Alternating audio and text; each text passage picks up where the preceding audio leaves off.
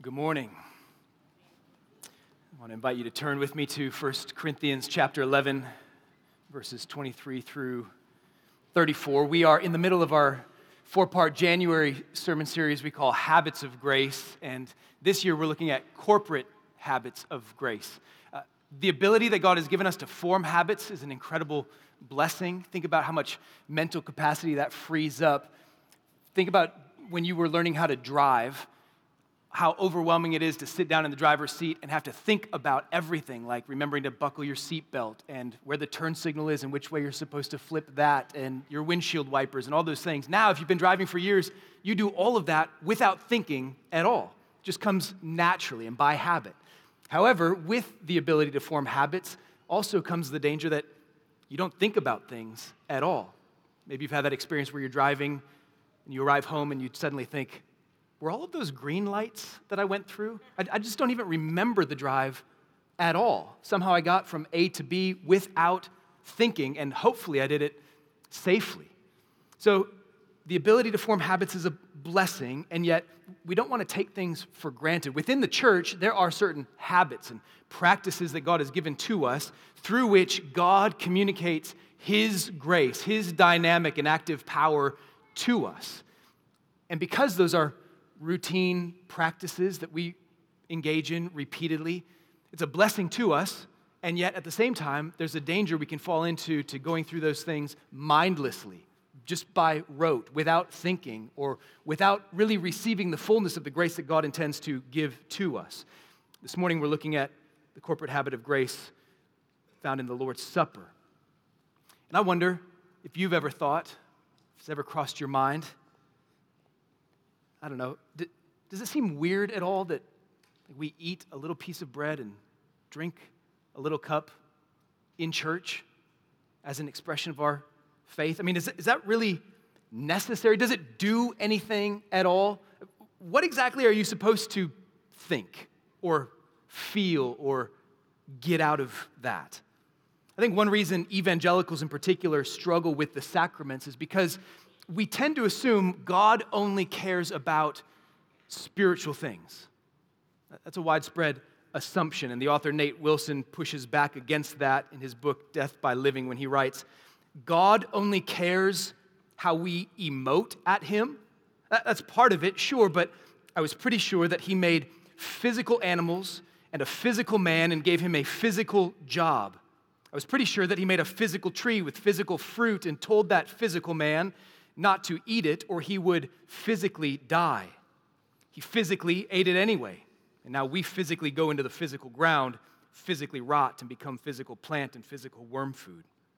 And because of this incredibly physical problem, he made things even more clear when his own son took on physical flesh to lead a physical life that led to a physical cross where he physically absorbed our curse, was physically tortured, and bought you and bought me and bought this whole physical world with his physical blood.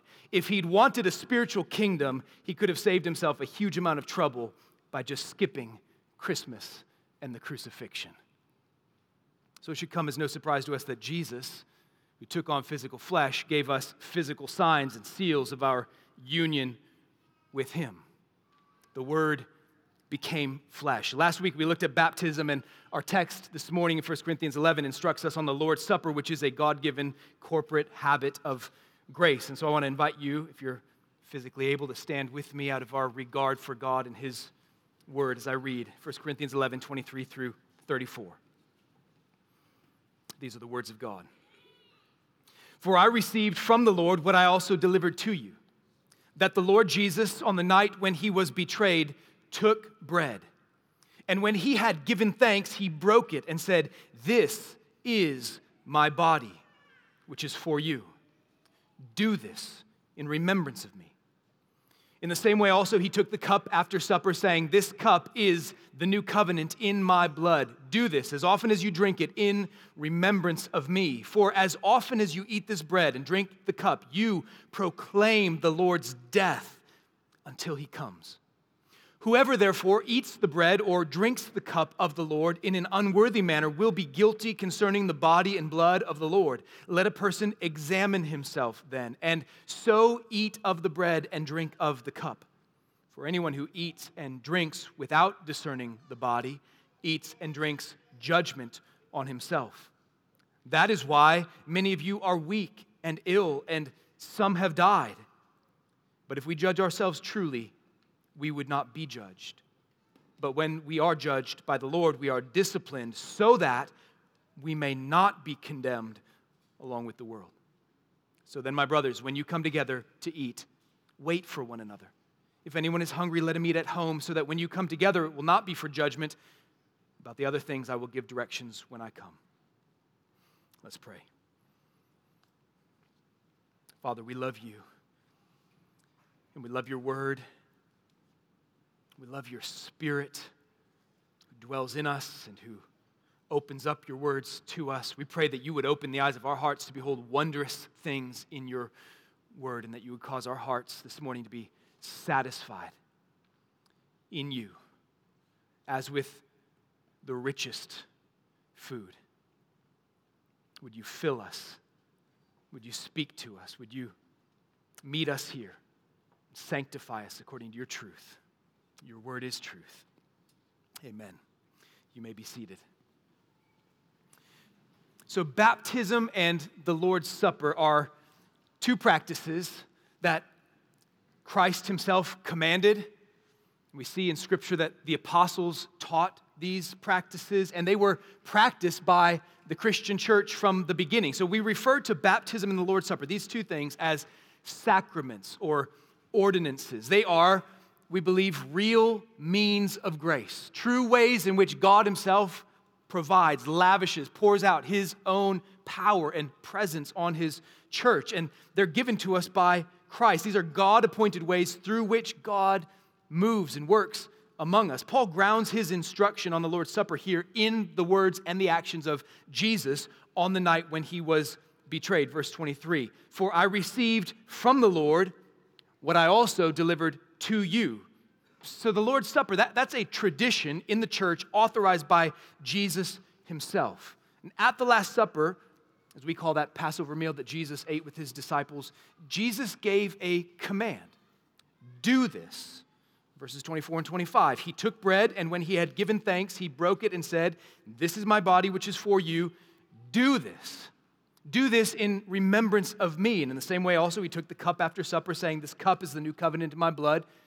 Do this as often as you drink it in remembrance of me. And what Paul received from the Lord, then he gave to all the churches that he planted. That's the nature of a tradition. Tradition just means something that's passed from one to another, from one person to the next, from one generation to the next. And this has been passed down through the church, throughout church history. So, our practice of eating the Lord's Supper together as a gathered church, that's a tradition that began with the apostles by the command of Christ Himself. And if baptism, as Matt preached on last week, is the initiatory, the initial, the unrepeated sacrament that signifies the believer's entrance into union with Christ and covenant with Christ, then think of the table as continuing, ongoing covenant renewal. David Mathis writes The table is an act of new covenant renewal, a repeated rite of continuing fellowship and ongoing perseverance in our embrace of the gospel. So, you were born once, you have one birth certificate, you were named once, but you enjoy ongoing, repeated fellowship around the table with your family. A husband and wife consummate their marriage covenant once, but they renew and maintain that one flesh covenant regularly. And the Lord's Supper goes by various names in Scripture. Each one has a, a basis for us worth knowing. Paul calls it the Lord's Supper right here in 1 Corinthians 11, verse 20. You may be familiar with calling it communion.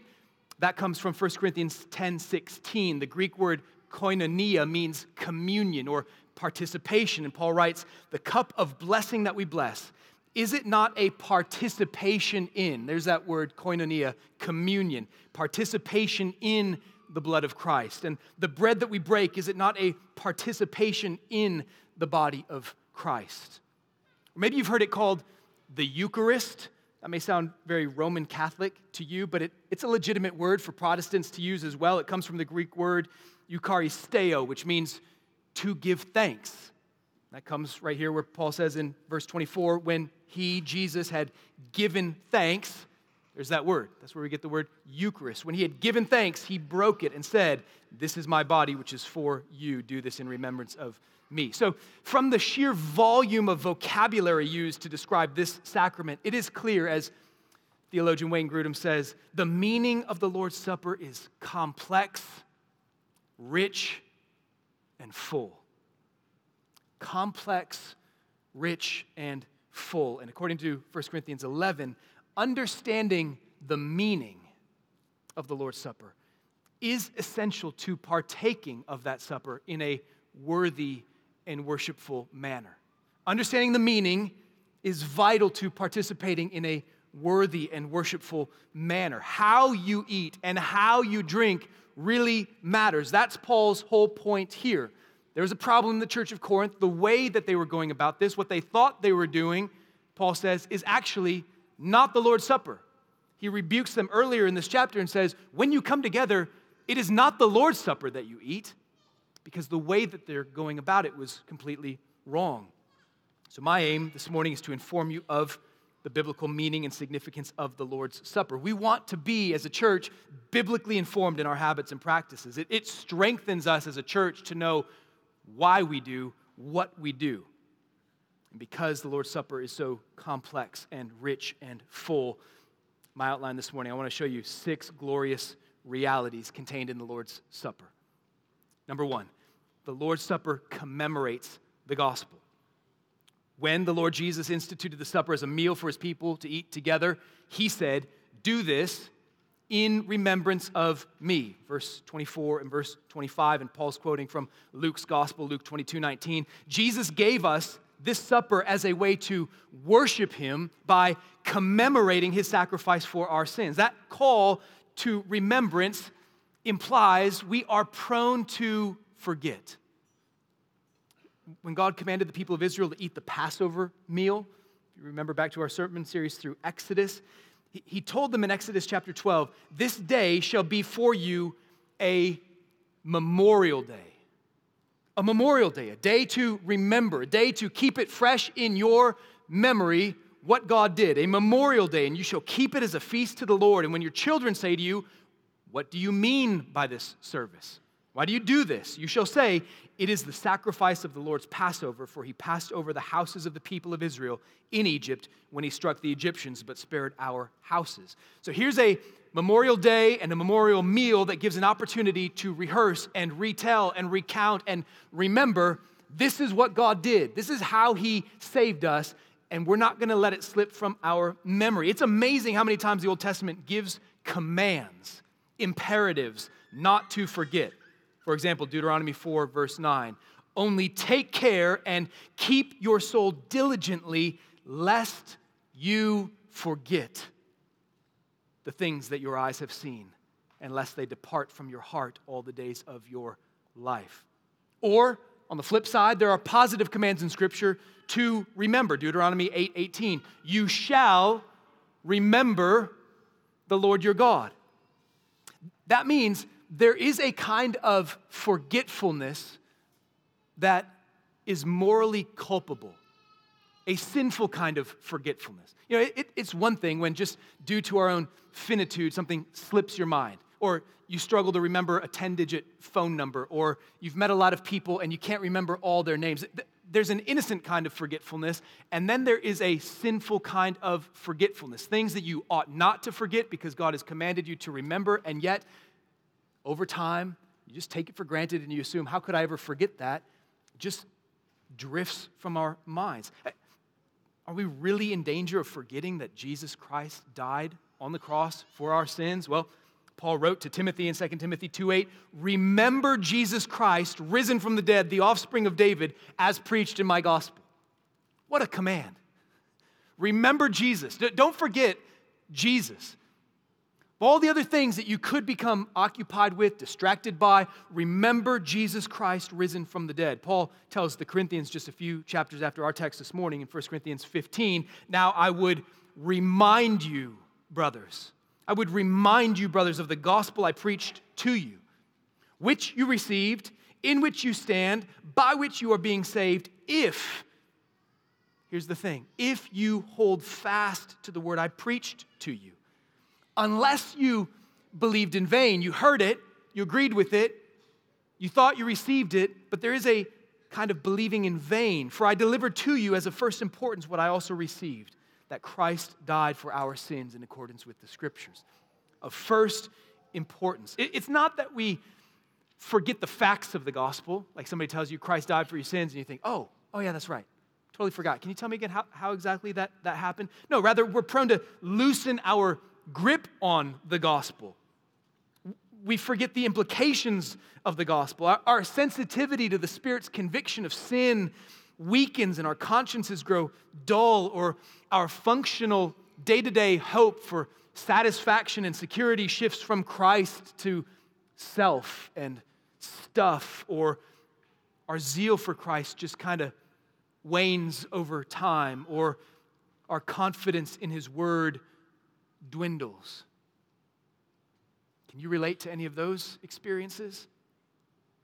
The Lord's Supper is a regular, concrete, tactile, participatory way for the church to guard against spiritual amnesia by remembering, remembering and commemorating and celebrating Christ and the gospel.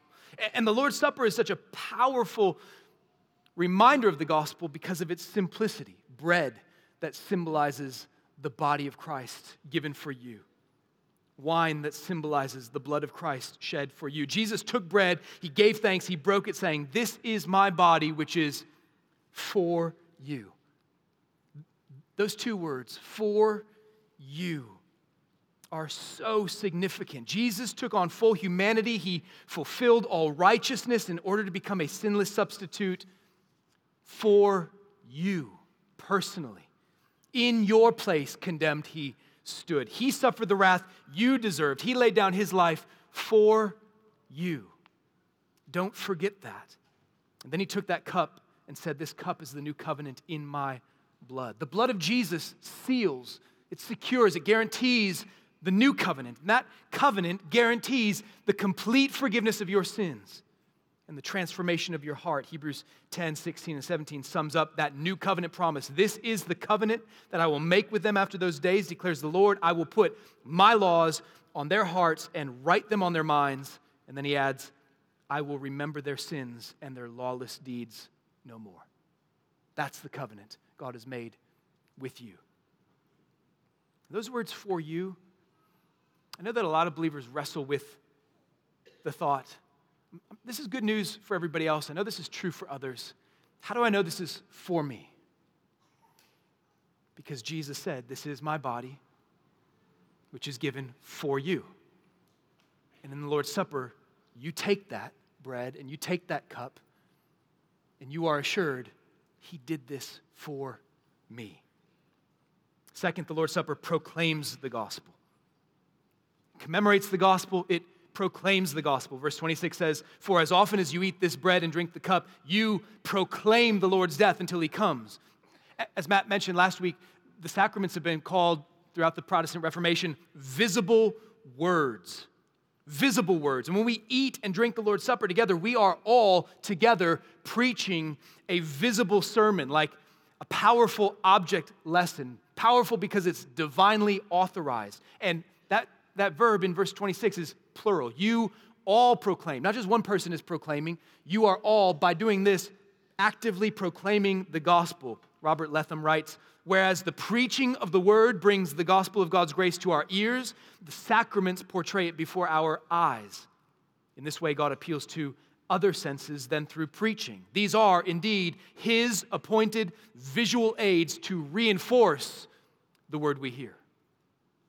By God's design, word and sacrament go together. I love how John Frame says it. The fullness of divine teaching is by word and sacrament. God is communicating, God is revealing, God is making himself known, and God intends to do that fully through word and sacrament. Remember the Emmaus Road story, the story in Luke 24 from which we get the name of this church? How did the resurrected Christ reveal himself to those two disappointed, discouraged, disillusioned disciples on the road to Emmaus?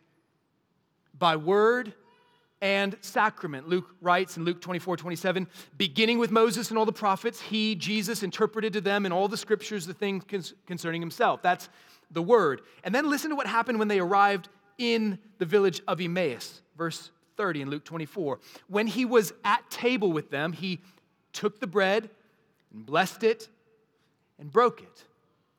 And if you're reading through Luke's gospel, that echoes Luke 22 and the Last Supper, when Luke uses the same words to describe Jesus taking bread, blessing it, giving thanks, breaking it. He gave it to them, and their eyes were opened and they recognized him. They recognized him in that moment. There's the sacrament. Jesus made himself known to them at the table. So in verse 32, they identify the moment when their hearts began to burn. They said to each other, Did not our hearts burn within us while he talked to us on the road and while he opened to us the scriptures? It's through the Word of God that He causes us to begin to recognize Christ as our Savior, to understand the truth of the gospel, and He makes our hearts burn. That's the Word. But then they go back to Jerusalem and they report what had happened in verse 35, and they told what had happened on the road and how He was known to them in the breaking of the bread. That's the sacrament. Jesus makes Himself known through Word and sacrament. The Lord's Supper proclaims the gospel in an especially powerful way you're eating, you're drinking, you are saying, Christ died for me, and I'm trusting him, and you are proclaiming that gospel to each other and to the world. Three, the Lord's Supper nourishes the church. Just a bit earlier in this letter to the Corinthians, Paul wrote in 1 Corinthians 10 16, the cup of blessing that we bless, is it not a participation in the blood of Christ? The bread that we break, is it not a participation in the body of Christ? That is, through the Lord's Supper, you are partaking. You are participating. You are receiving. You are ingesting. You are benefiting from the body and the blood of Jesus. You, you are receiving by faith and faith alone all of the blessings and all of the benefits secured by the body and blood of Jesus. Or to put it another way, eating the bread, drinking the cup of the Lord's Supper provides real nourishment to your soul. Real nourishment, not imaginary, hypothetical, real spiritual nourishment to your soul. Just like your body receives nourishment when you eat and drink food, your soul is nourished by the blessings that Christ secured in his death when you eat and drink the Lord's Supper by faith.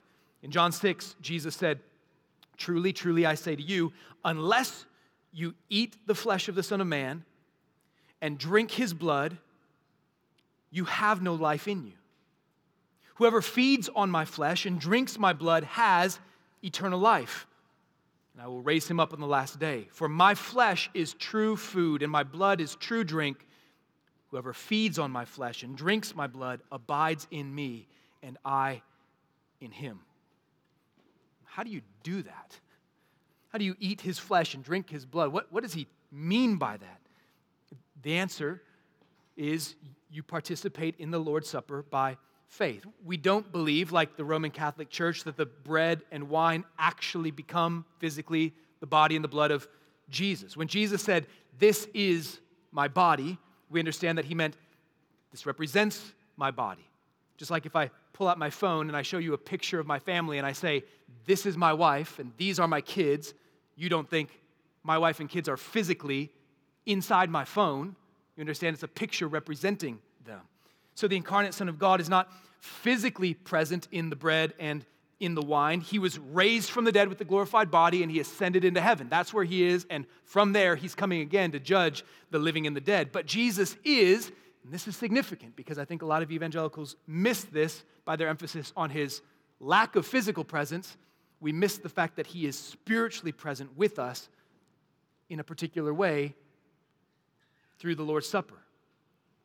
Jesus manifests his presence in a unique way. Robert Letham writes Christ does not come down to us in his body and blood. Instead, we are lifted up to him by the Holy Spirit. I think sometimes we downplay the supper by stressing the bread and the cup, these are just symbols. But think about the nature of symbols. Symbols represent a greater reality. If you're away from your family for an extended period of time, and you have photos of your family, somebody says those are just photos. That may be so, but you, you treasure those photos because they remind you, they point you, they stir up memories of the real thing. Robert Letham adds, in the sacrament, the Holy Spirit unites the faithful, that is, the one who has faith, to the person of Christ as they eat and drink the signs, the physical elements of bread and wine. There is an inseparable conjunction of sign and reality. As truly as we eat the bread and drink the wine, so we feed on Christ by faith.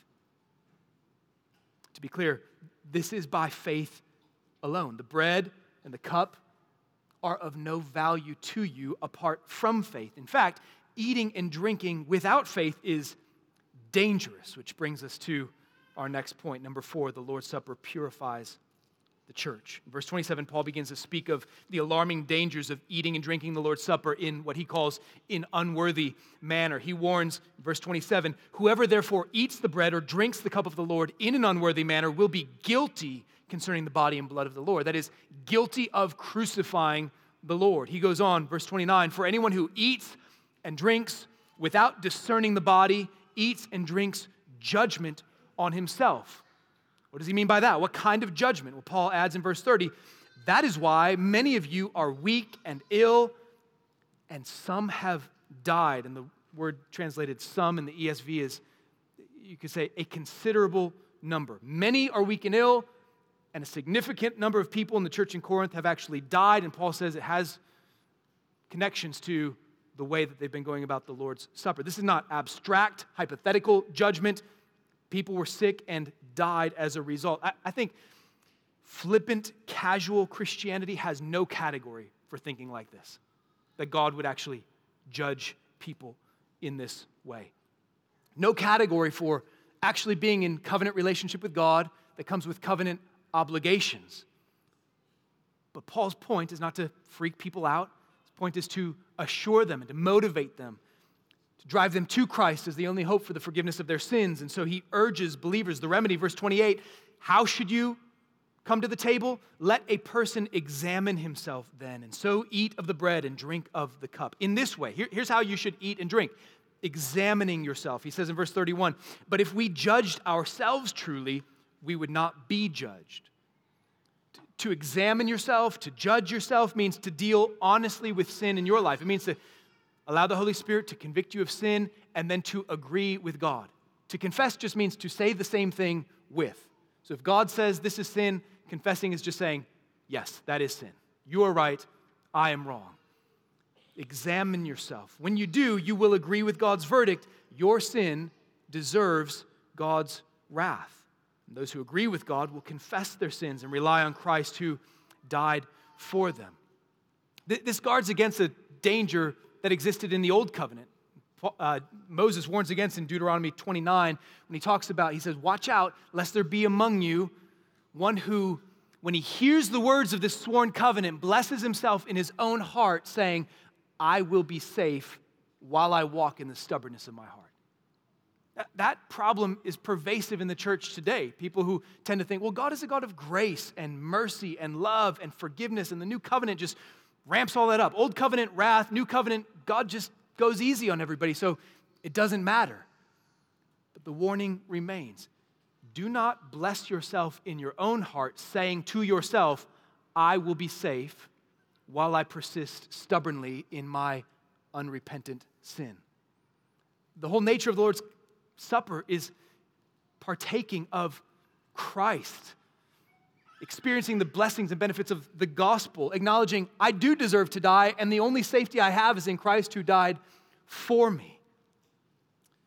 So, in Matthew 5 23 through 24, Jesus says, If you're offering your gift at the altar and there remember that your brother has something against you, leave your gift there before the altar and go First be reconciled to your brother, and then come and offer your gift. Jesus introduces us to this incredible truth that horizontal reconciliation is so important to right worship vertically of God that you should actually leave your gift there and go set things right with your brother that you've wronged. If you're out of fellowship with someone here, then be quick to put things right. And thus, the Lord's Supper serves to purify the church and keep us in fellowship with Christ Jesus our Lord. The, the, Lord's Supper is a regular reminder to believers to confess our sins to the Lord, to let the Spirit convict us, to rely on the gospel, to make no excuse, no provision for undealt with sin in our lives. And it also presents those who may be in our midst who are yet unconverted, not yet trusting in Christ. It's, it's a regular, repeated warning and reminder and appeal confess your sins, trust in the Lord, turn to Him, and be saved because He is merciful. There, there would be a wrong way to take this warning. And I think some are in danger of this, of thinking, well, if that's the case, then I don't even want to partake because I don't want to eat and drink judgment on myself. That would be the wrong conclusion. Paul's whole point here is to say, come and eat and come and drink. But let the Spirit convict you of your sin. He says in verse 32 when we are judged by the Lord, we are disciplined so that we may not be condemned along with the world. There is mercy, there is forgiveness. So it would be the wrong conclusion to say, well, I'm just going to not come. Christ is the only hope for your sin. So by all means, come and come in faith and come in true repentance. Fifth, the Lord's Supper unifies the church. The presenting problem Paul is addressing here in 1 Corinthians 11 was division in the church. He says earlier in this chapter, For in the first place, when you come together as a church, I hear there are divisions among you. When you come together, it's not the Lord's Supper that you eat, for in eating, each one goes ahead with his own meal. One goes hungry, another gets drunk. One commentator suggests a better translation of verse 20 would be each one devours his own meal. It's not likely that the problem was people were getting there early and eating before others had arrived. Rather, probably what was going on was just in the nature of houses, church, the church met in homes. Homes in Corinth, there would have been a special area where those from a higher economic status would have gathered there and they would have enjoyed rich, indulgent food. And those from a lower economic status probably would have been left outside with less food. And Paul's saying that way of gathering is completely inconsistent with the gospel and with the very supper that you are eating. To act in such a worldly, unspiritual way denies the gospel because the Lord's Supper is meant to unify the church. Back in 1 Corinthians 10 17, Paul said, Because there is one bread, we who are many are one body, for we all partake of the one bread. One body, one bread, one Savior. Everything about this is meant to unify us. And so, Paul's final conclusion at the end of this chapter, verse 33, he says, So then, my brothers, when you come together to eat, wait for one another. And again, perhaps a better translation would be receive one another. That's an interesting way to eat the Lord's Supper. When you come together to eat, receive one another. You're not just receiving Christ, you're receiving all those who are partaking with you. It is a unifying moment. The Lord's Supper is not only an act of your own private personal devotion between you and the Lord, and don't anybody else distract me from thinking deep thoughts about Jesus. It's a unifying moment in the life of the church. What does that look like for us then? If we're not gathered in a Corinthian home where we might have different rooms where people are eating, well, for one thing, it, it means shifting your thinking about the Lord's Supper to be mindful of all those who are also partaking with you. Be thinking about them. And I think one way to apply this is as you examine yourself and you ask the Spirit to convict you of sin, don't limit your thoughts only to hidden sins in your own heart, but ask the Lord to show you if there are relational sins that need to be dealt with so that your eating and drinking is truly a sign of your unity with others. Is there somebody here you need to confess your sins to? Somebody you've wronged, been short with? Might just be in your own household, might be the person sitting right next to you. but as you eat and drink, let it be a sign of your unity together. And finally, the Lord's Supper anticipates Christ's return. Verse 26, Paul says, For as often as you eat this bread and drink the cup, you proclaim the Lord's death until he comes. Every time we eat this meal together, we are reminded of the feast that is to come. Jesus pointed our attention to that feast at the Last Supper when he said, Luke 22 15, I have earnestly desired to eat this Passover with you before I suffer. For I tell you, I will not eat it until it is fulfilled in the kingdom of God. And he took a cup, and when he had given thanks, he said, Take this and divide it among yourselves, for I tell you that from now on I will not drink of the fruit of the vine until the kingdom of God comes. There is a feast coming. This meal foreshadows that meal that we will enjoy when Christ returns and all is complete. John had a vision of that meal in Revelation 19:9 when he said, "The angel said to me, write this, blessed are those who are invited to the marriage supper of the lamb." When you take it's a small portion, small serving, small piece of bread, a small cup, it's a reminder there is a a great feast coming.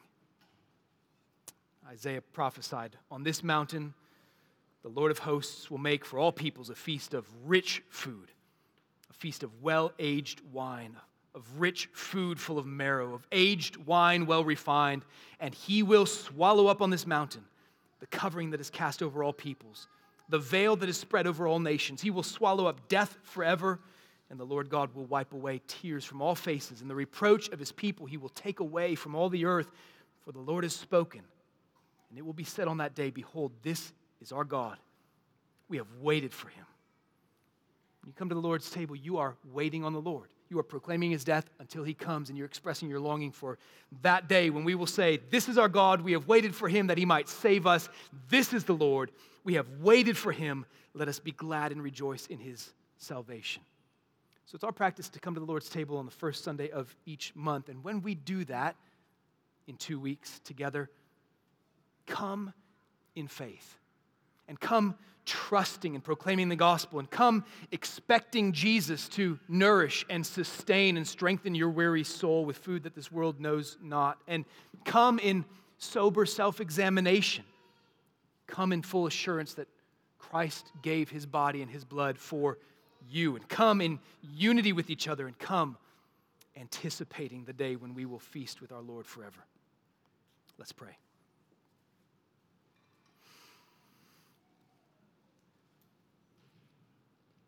Lord Jesus, we desire you and you alone, your righteousness, your mercy, your body, your blood.